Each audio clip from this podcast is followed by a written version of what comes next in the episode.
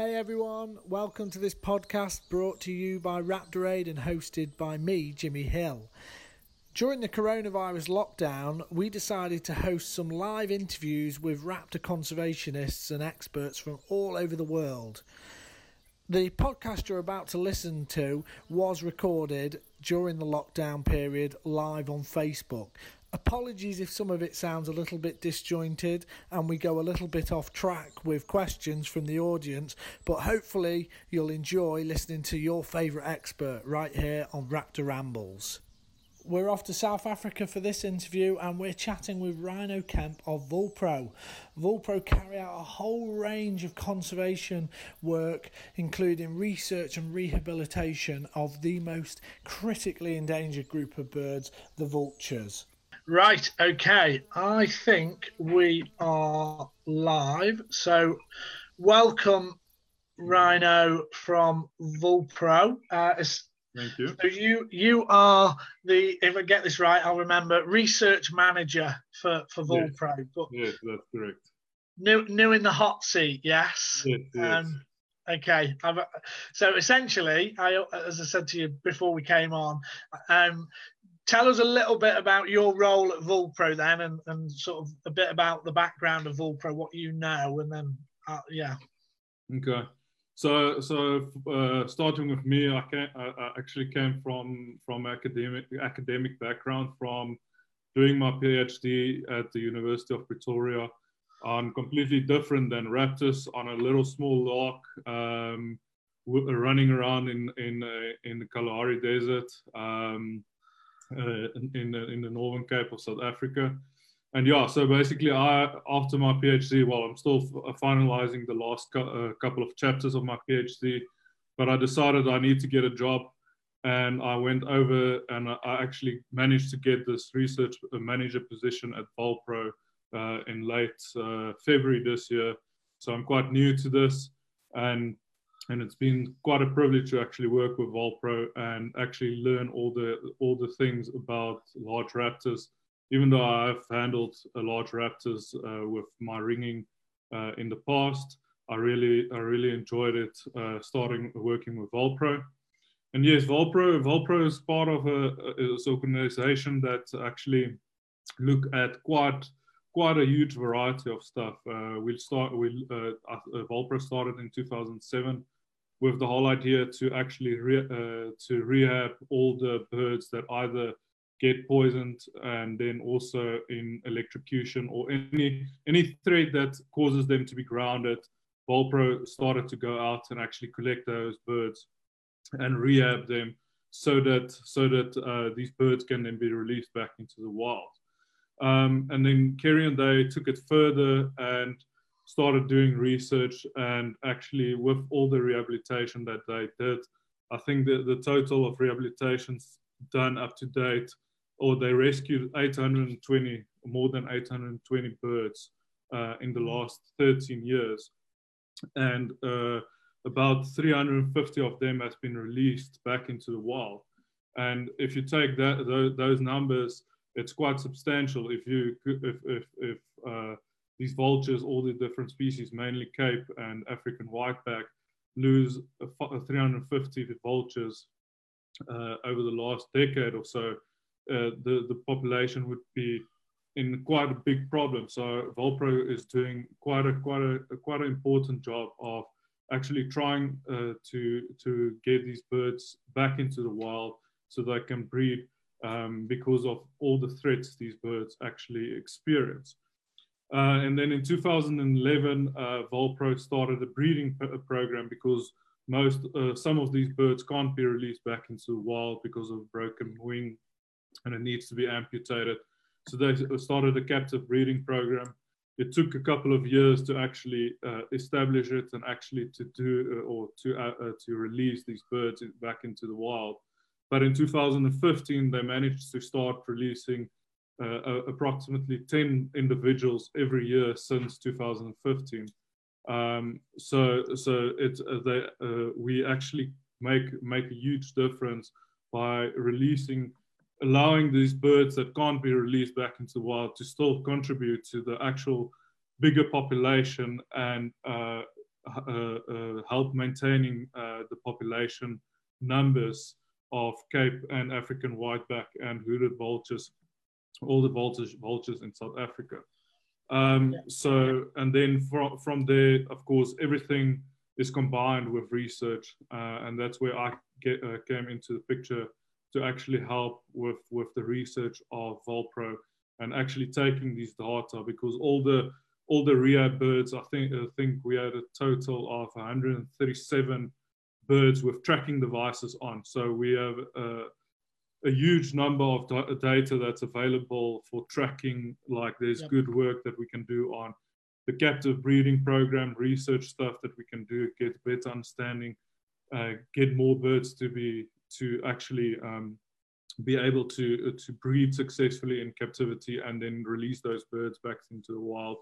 Uh, we uh, we're part of a population monitoring for uh, hooded vultures, African whitebacks, and Cape vultures uh, in various colonies across South, uh, South, Africa as well in Botswana for the African whiteback vultures.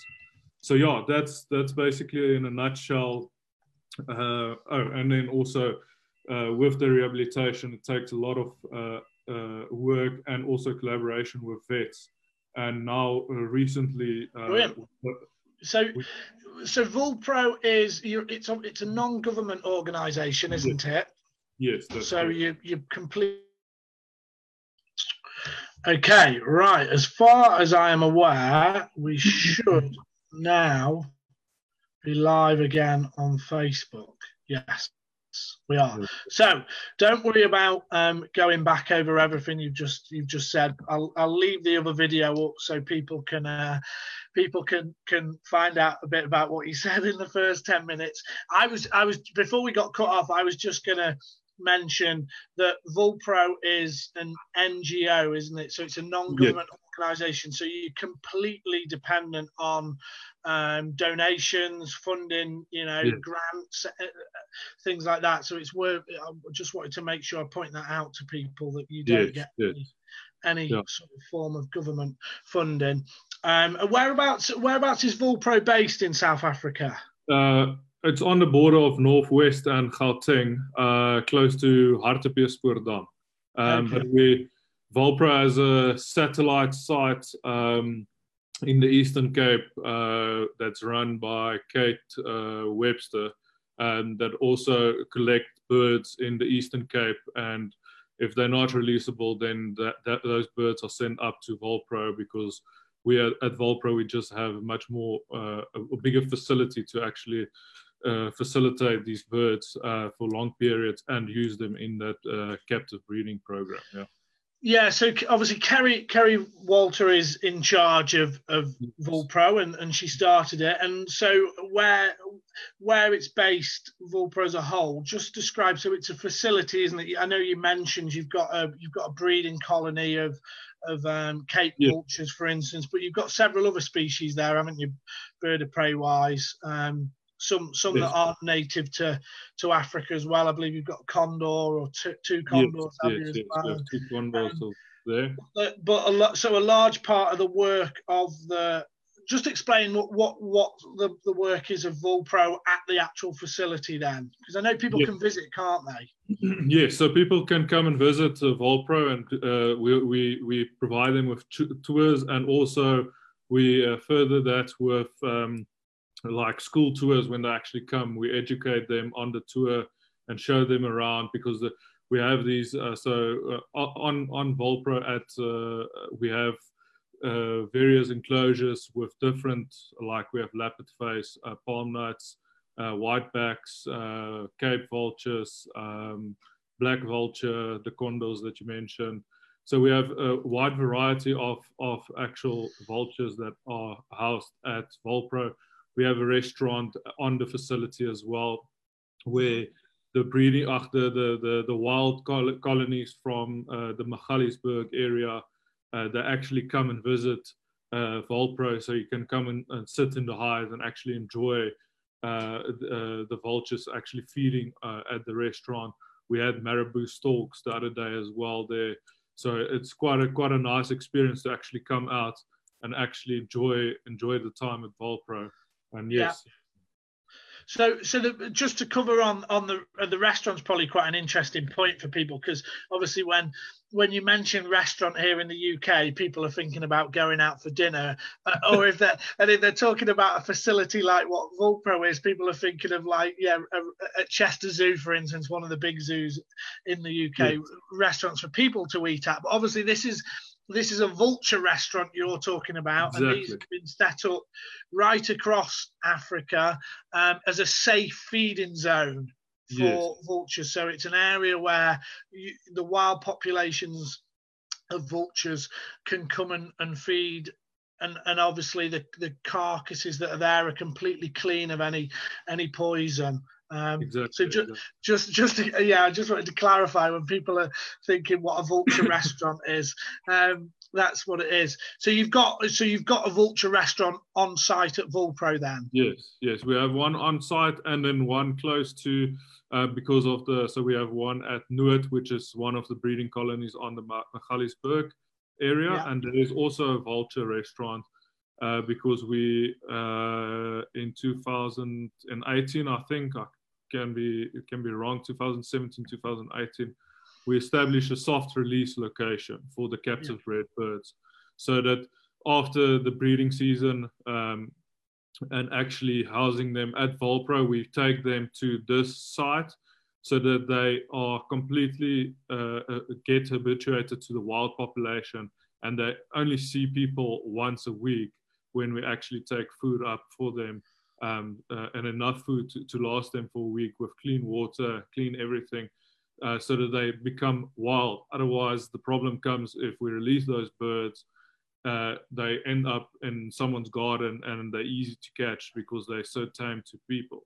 So, yeah. so there's also, and we also have 100, uh, 200, approximately 250 other restaurants across the country that's registered with Vulpro, wow. where we inspect that the, the, the, the, all the all the animals that they feed are clean from any poison and so forth and actually being a safe area for them to to to actually get food on a regular basis as well uh, yeah. and we, we hope that this will also help with actually reducing the number of poison poison cases and also help with the increase in their, their numbers yeah, so so obviously we talked about when we had Andre on, um, both are from the EWT. We talked about poisoning, yeah. but a big part of as a big part of what you do, if I'm not mistaken, following you on on social media, for instance, and talking to Kerry, is um, the impact that power lines have on on well all, all birds of prey it's not it's not just vultures but obviously um, things like i know a species that's cl- close to you Vulpro is Cape vultures, um, yes. and so a large part of your work is is driving all over um, South Africa to collect injured vultures that have collided with power lines. Just explain a little bit about some of the work you have to do with with with that side of things. Yes, so so we work closely with uh, Eskom as well with it. So we, if we, for example, we track these birds like the birds that we have trackers on we follow them daily and actually see that they they move every day because the thing is as soon as they ground it or uh, in a, in a certain area for the, for a couple of days we will send out a team to actually investigate. And usually if they ground it it's due to either a poisoning event or the electrocution or, or uh, the either electrocution or a, a, collision with with power lines, and in that that case, then we'll report this this uh, this case to Eskom, and then we we will follow up with them so that they uh, they will implement some mitigations to these power lines to reduce the threat, and hopefully one day we'll get to a, a, a time where all the power lines power lines are safe to vultures and other other other large terrestrial birds that actually fly into these birds. And then on a regular basis, uh, we were planning to do a couple of uh, power line surveys during during March, but with the lockdown, we we weren't able to actually um, conduct them. But we then go out and actually walk uh, uh, along a power line, either a transmission line or distribution line, and actually record every single detail of that power line.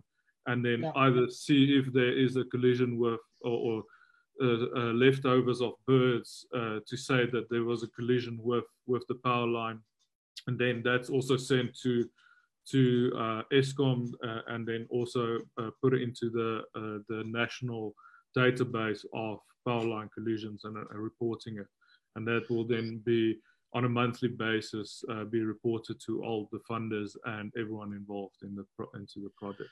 Yeah, so it's almost like you. Well, essentially, you're you, you're monitoring the situation. You're working with Eskom, which are the the, the power supply, the utilities company, um, and then obviously the data, as you say, you can. I, I presume you can work out hotspots, and I suppose to exactly. some extent, if you've got a Cape vulture breeding, because they're colony nesters, I'm right in saying that, aren't I, Cape vultures? Yes and so, if you've got power lines running close to a colony or plans, I suppose, to put power infrastructure in, then yes. you, yeah, it's great to hear that you're you're on the front line. And I, I think another thing I wanted to point out from our point of view, being British, I, have luckily I've been to Africa a couple of times or South mm. Africa a couple of times, and I think as a as someone who's British, we sometimes forget because we're only a little island, Britain, we forget how vast South Africa is because it's yeah. huge. You know, I, I never forget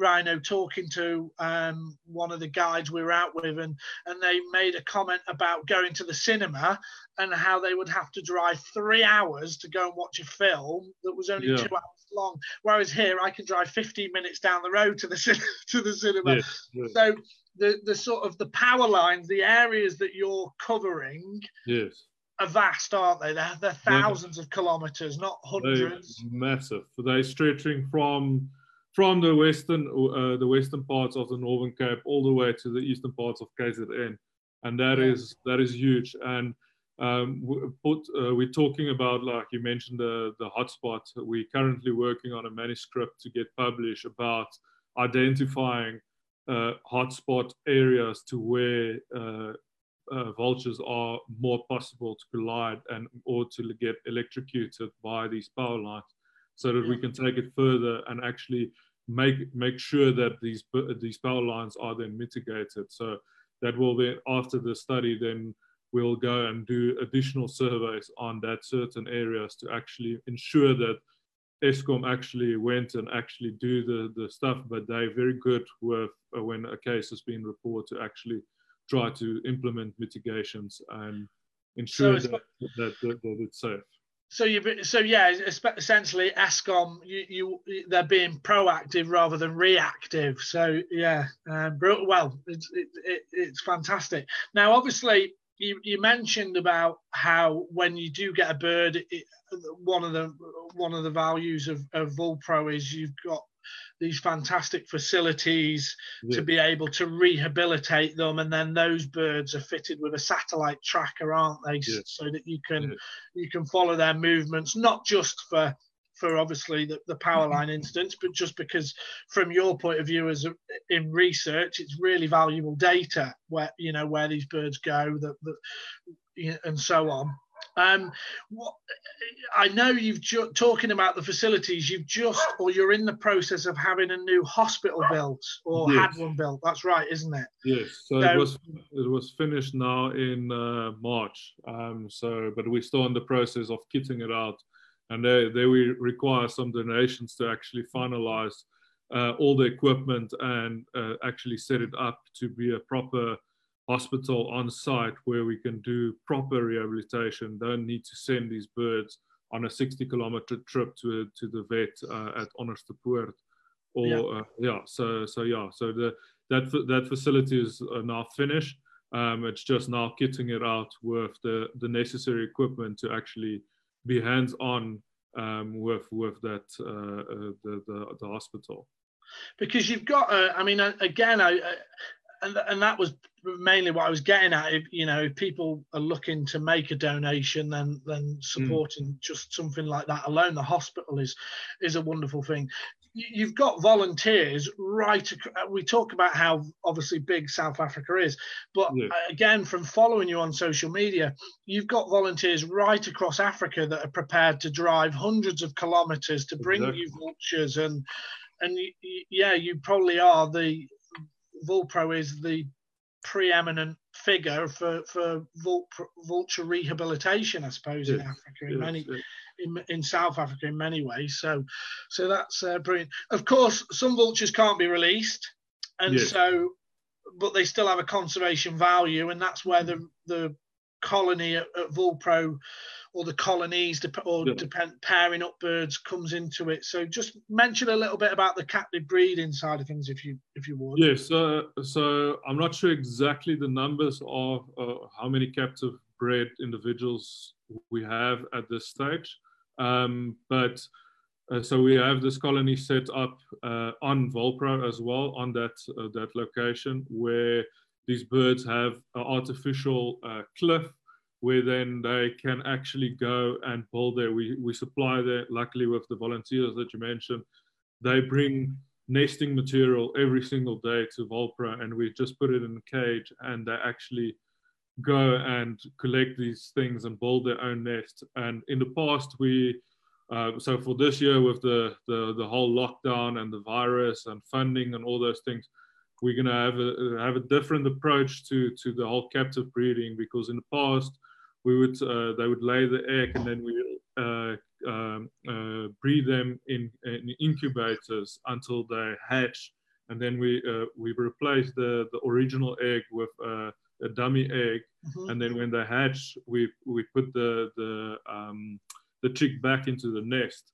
Uh, but this year, with funding and electricity to run these these incubators, we decided to actually uh, this year just let them breed by themselves and actually see how it goes. And it also that also then provides a baseline for uh, for research and actually to see where to select certain individuals and actually spend any, any, any energy into it because some of the uh, the the eggs in captive as as in wild are infertile sometimes and try to understand why and when these birds are, are in or producing an infertile egg is it first first year breeding or is it second yeah. year breeding and all those things. So it, it, provides us with a lot of research questions that we can ask that can be applied to the wild population. Yeah. Um, and now uh, we're in the process as well of establishing uh, another breeding uh, colony um, uh, close to Bronkhorstspruit, which is to the east of uh, the east of Gauteng. Yep. So so we're trying to, to, to split the risk as well of any diseases because the problem is if, if there's a disease coming in, it will uh, destroy the whole population that we have. So with this whole process, process we're trying to, to spread out uh, the, the vultures across it, otherwise uh, to ensure that these birds aren't uh, in any threat of diseases or anything in the future. Uh, and hopefully they can also establish a breed, uh, uh, uh, as their own breeding colony in the Bronkhorstspruit area in their own enclosure. So, so yeah, so there's a lot happening in Vulpro and it's growing, especially the last couple of years.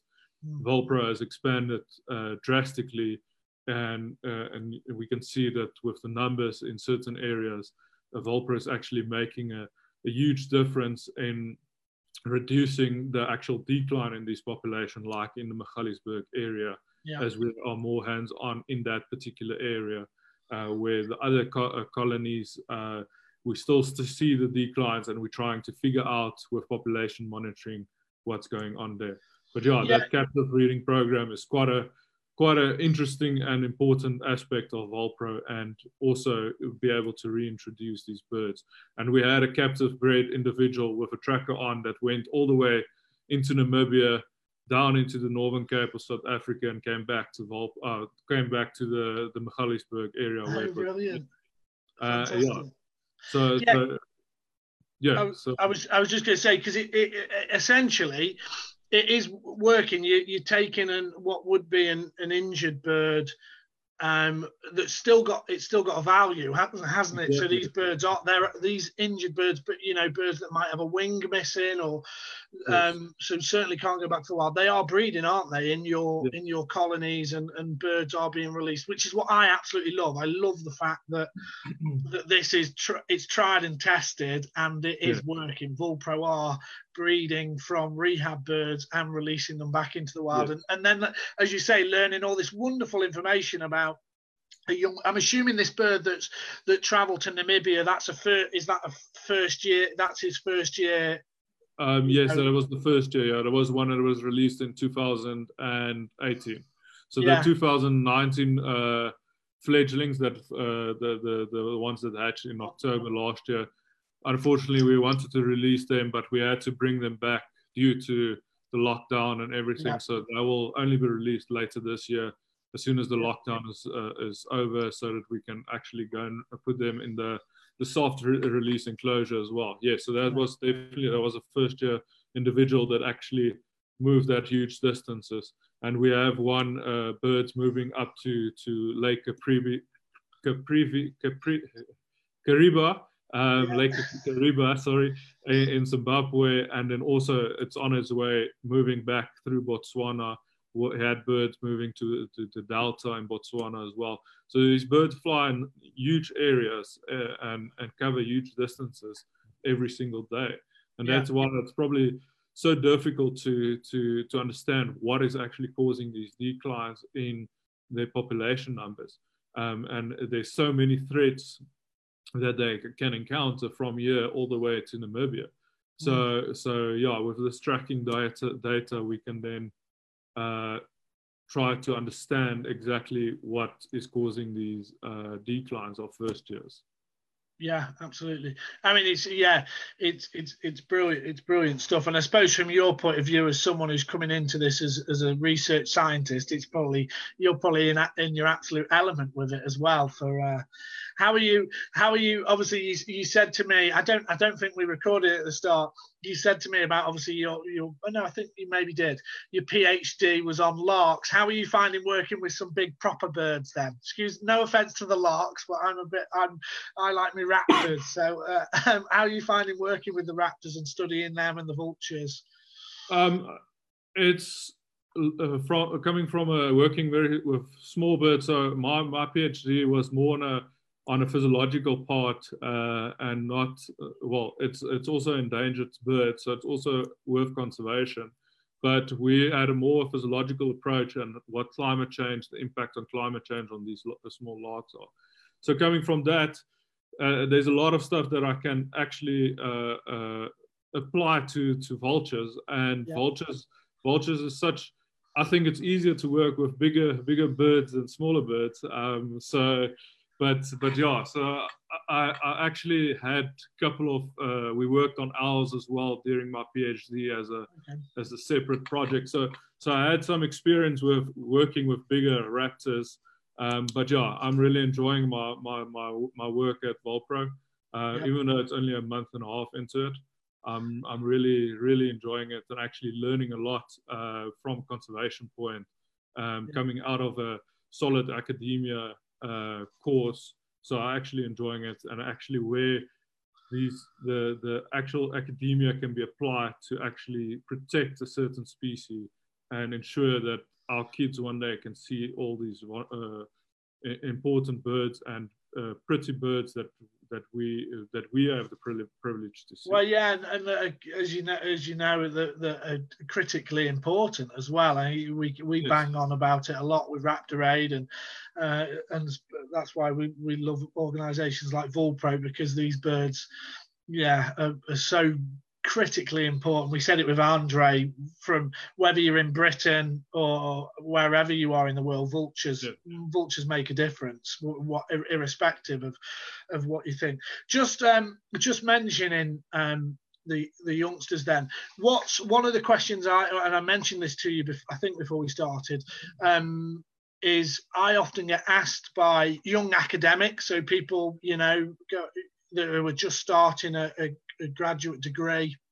Um, yes. Even people, even people not so much doing that. Um, you know, people doing high school work.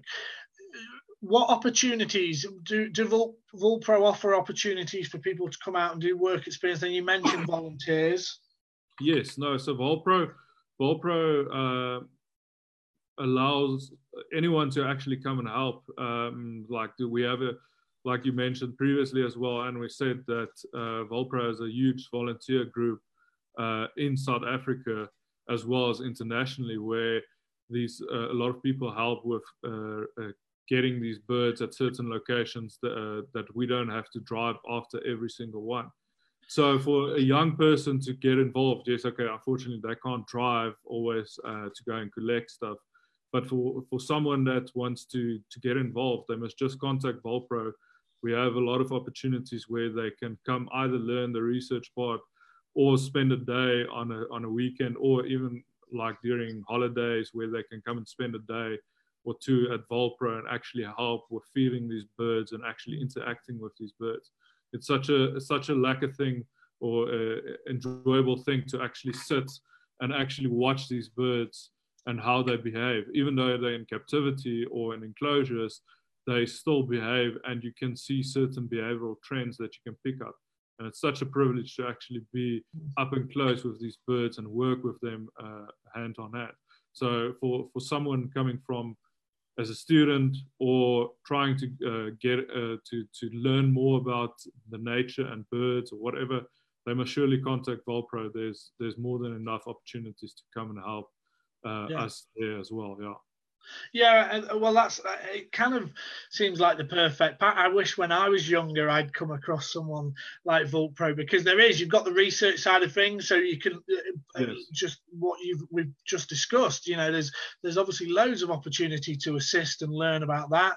You've got the you've got the the animal husbandry side of things as well. So the the, the day-to-day running of the the centre and yeah, I, I, I, always point out to people that's not all glamorous. Not just you know, there's a lot of hard graft involved in that. I, I yes. come from a background of working with captive birds of prey, yeah. um, and and yeah, and then going on from that, you, you know, the the field work that you do as well further afield. It's uh, yeah. It, it, yeah, it, it, couldn't be any better. So I'll put a, I'll make sure I put a link up to to Vulpro anyway, um, mm. with with this uh, before we uh, before I post this online. Um, one one other crash. I won't keep you too long then, because um, one other question. Not that you've got to go anywhere, because your lockdown's just been exactly. your lockdown's just been extended, and I think ours is due to be extended today yeah. this afternoon. Yeah. So uh, yeah. Um, someone's asked, have you got any experience with tawny eagles in in the wild? Um, well, I personally I don't have experience with tawny eagles, but uh, uh, as far as I have it, uh, Vulpro and they all, uh, had tawny eagles as in rehab. I'm not sure exactly what what happened to them, and I'm I'm pretty sure they got released.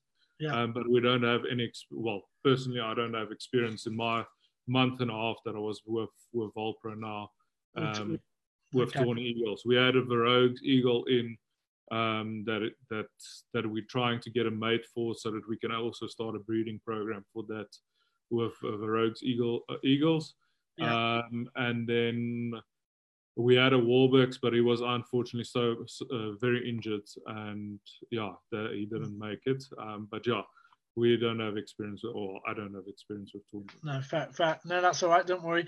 Um, what is? I'll, I'll finish on a, a, a well a question. What's your because I, I absolutely love Africa. I think it's such an amazing to, to spend time there is is a real privilege. Is it you know for, for, someone who's into their wildlife and their birds of prey, especially.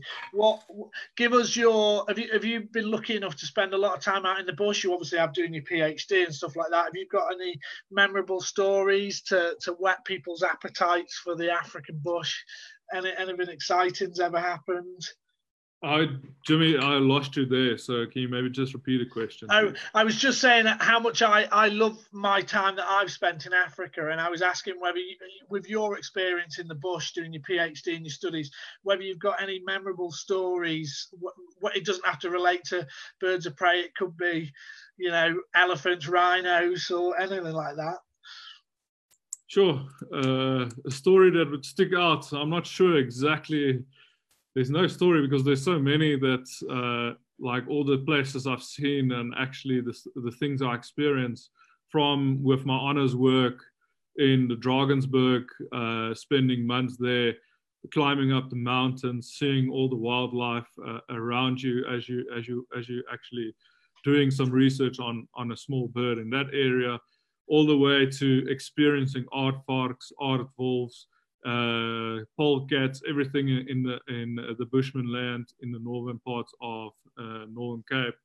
uh, there's there's nothing that really that I can say that sticks out. Spending uh, every year uh, at least two weeks in Kruger National Park. There's there's just too many stories that there's no particular one that stands out to me that I can say can highlight it. Just... Yeah, well, I, I, I mean, I should know, I should know better because I asked Andre this question as well, and he, he, he said, "How can I answer that?" And you know, he spent years in in, in the field, exactly. and he, he said, oh, "I can't really, I can't really answer that." I was hoping you were going to tell me like some really cool story about, you know, you got called a rhino, but your your name's Ryno because you, I don't know, you were a rhino whisperer or something, but obviously that. no, they, they called me that on on. on uh, at the high school, so it might be to do with your rugby days. Then I don't know. brilliant. Right. Well, that's. It. I mean, it's been brilliant. I, I, can't thank you enough for coming on, and, and I'm glad we got you back after the first that we yes. got cut off. Um, it's I, I, wish you every luck and hopefully I will eventually make it out to, to Vulpro. I keep saying to Kerry that I'll come out and, and um, nice. help a little bit. So it'd be lovely to come out and see firsthand the, the work you're doing out there. But uh, right, Ryno, thank you very much for taking the time. I will uh, I'll end the stream yeah. now and uh, yeah, thank you very much everyone for tuning in. Hope you enjoyed it.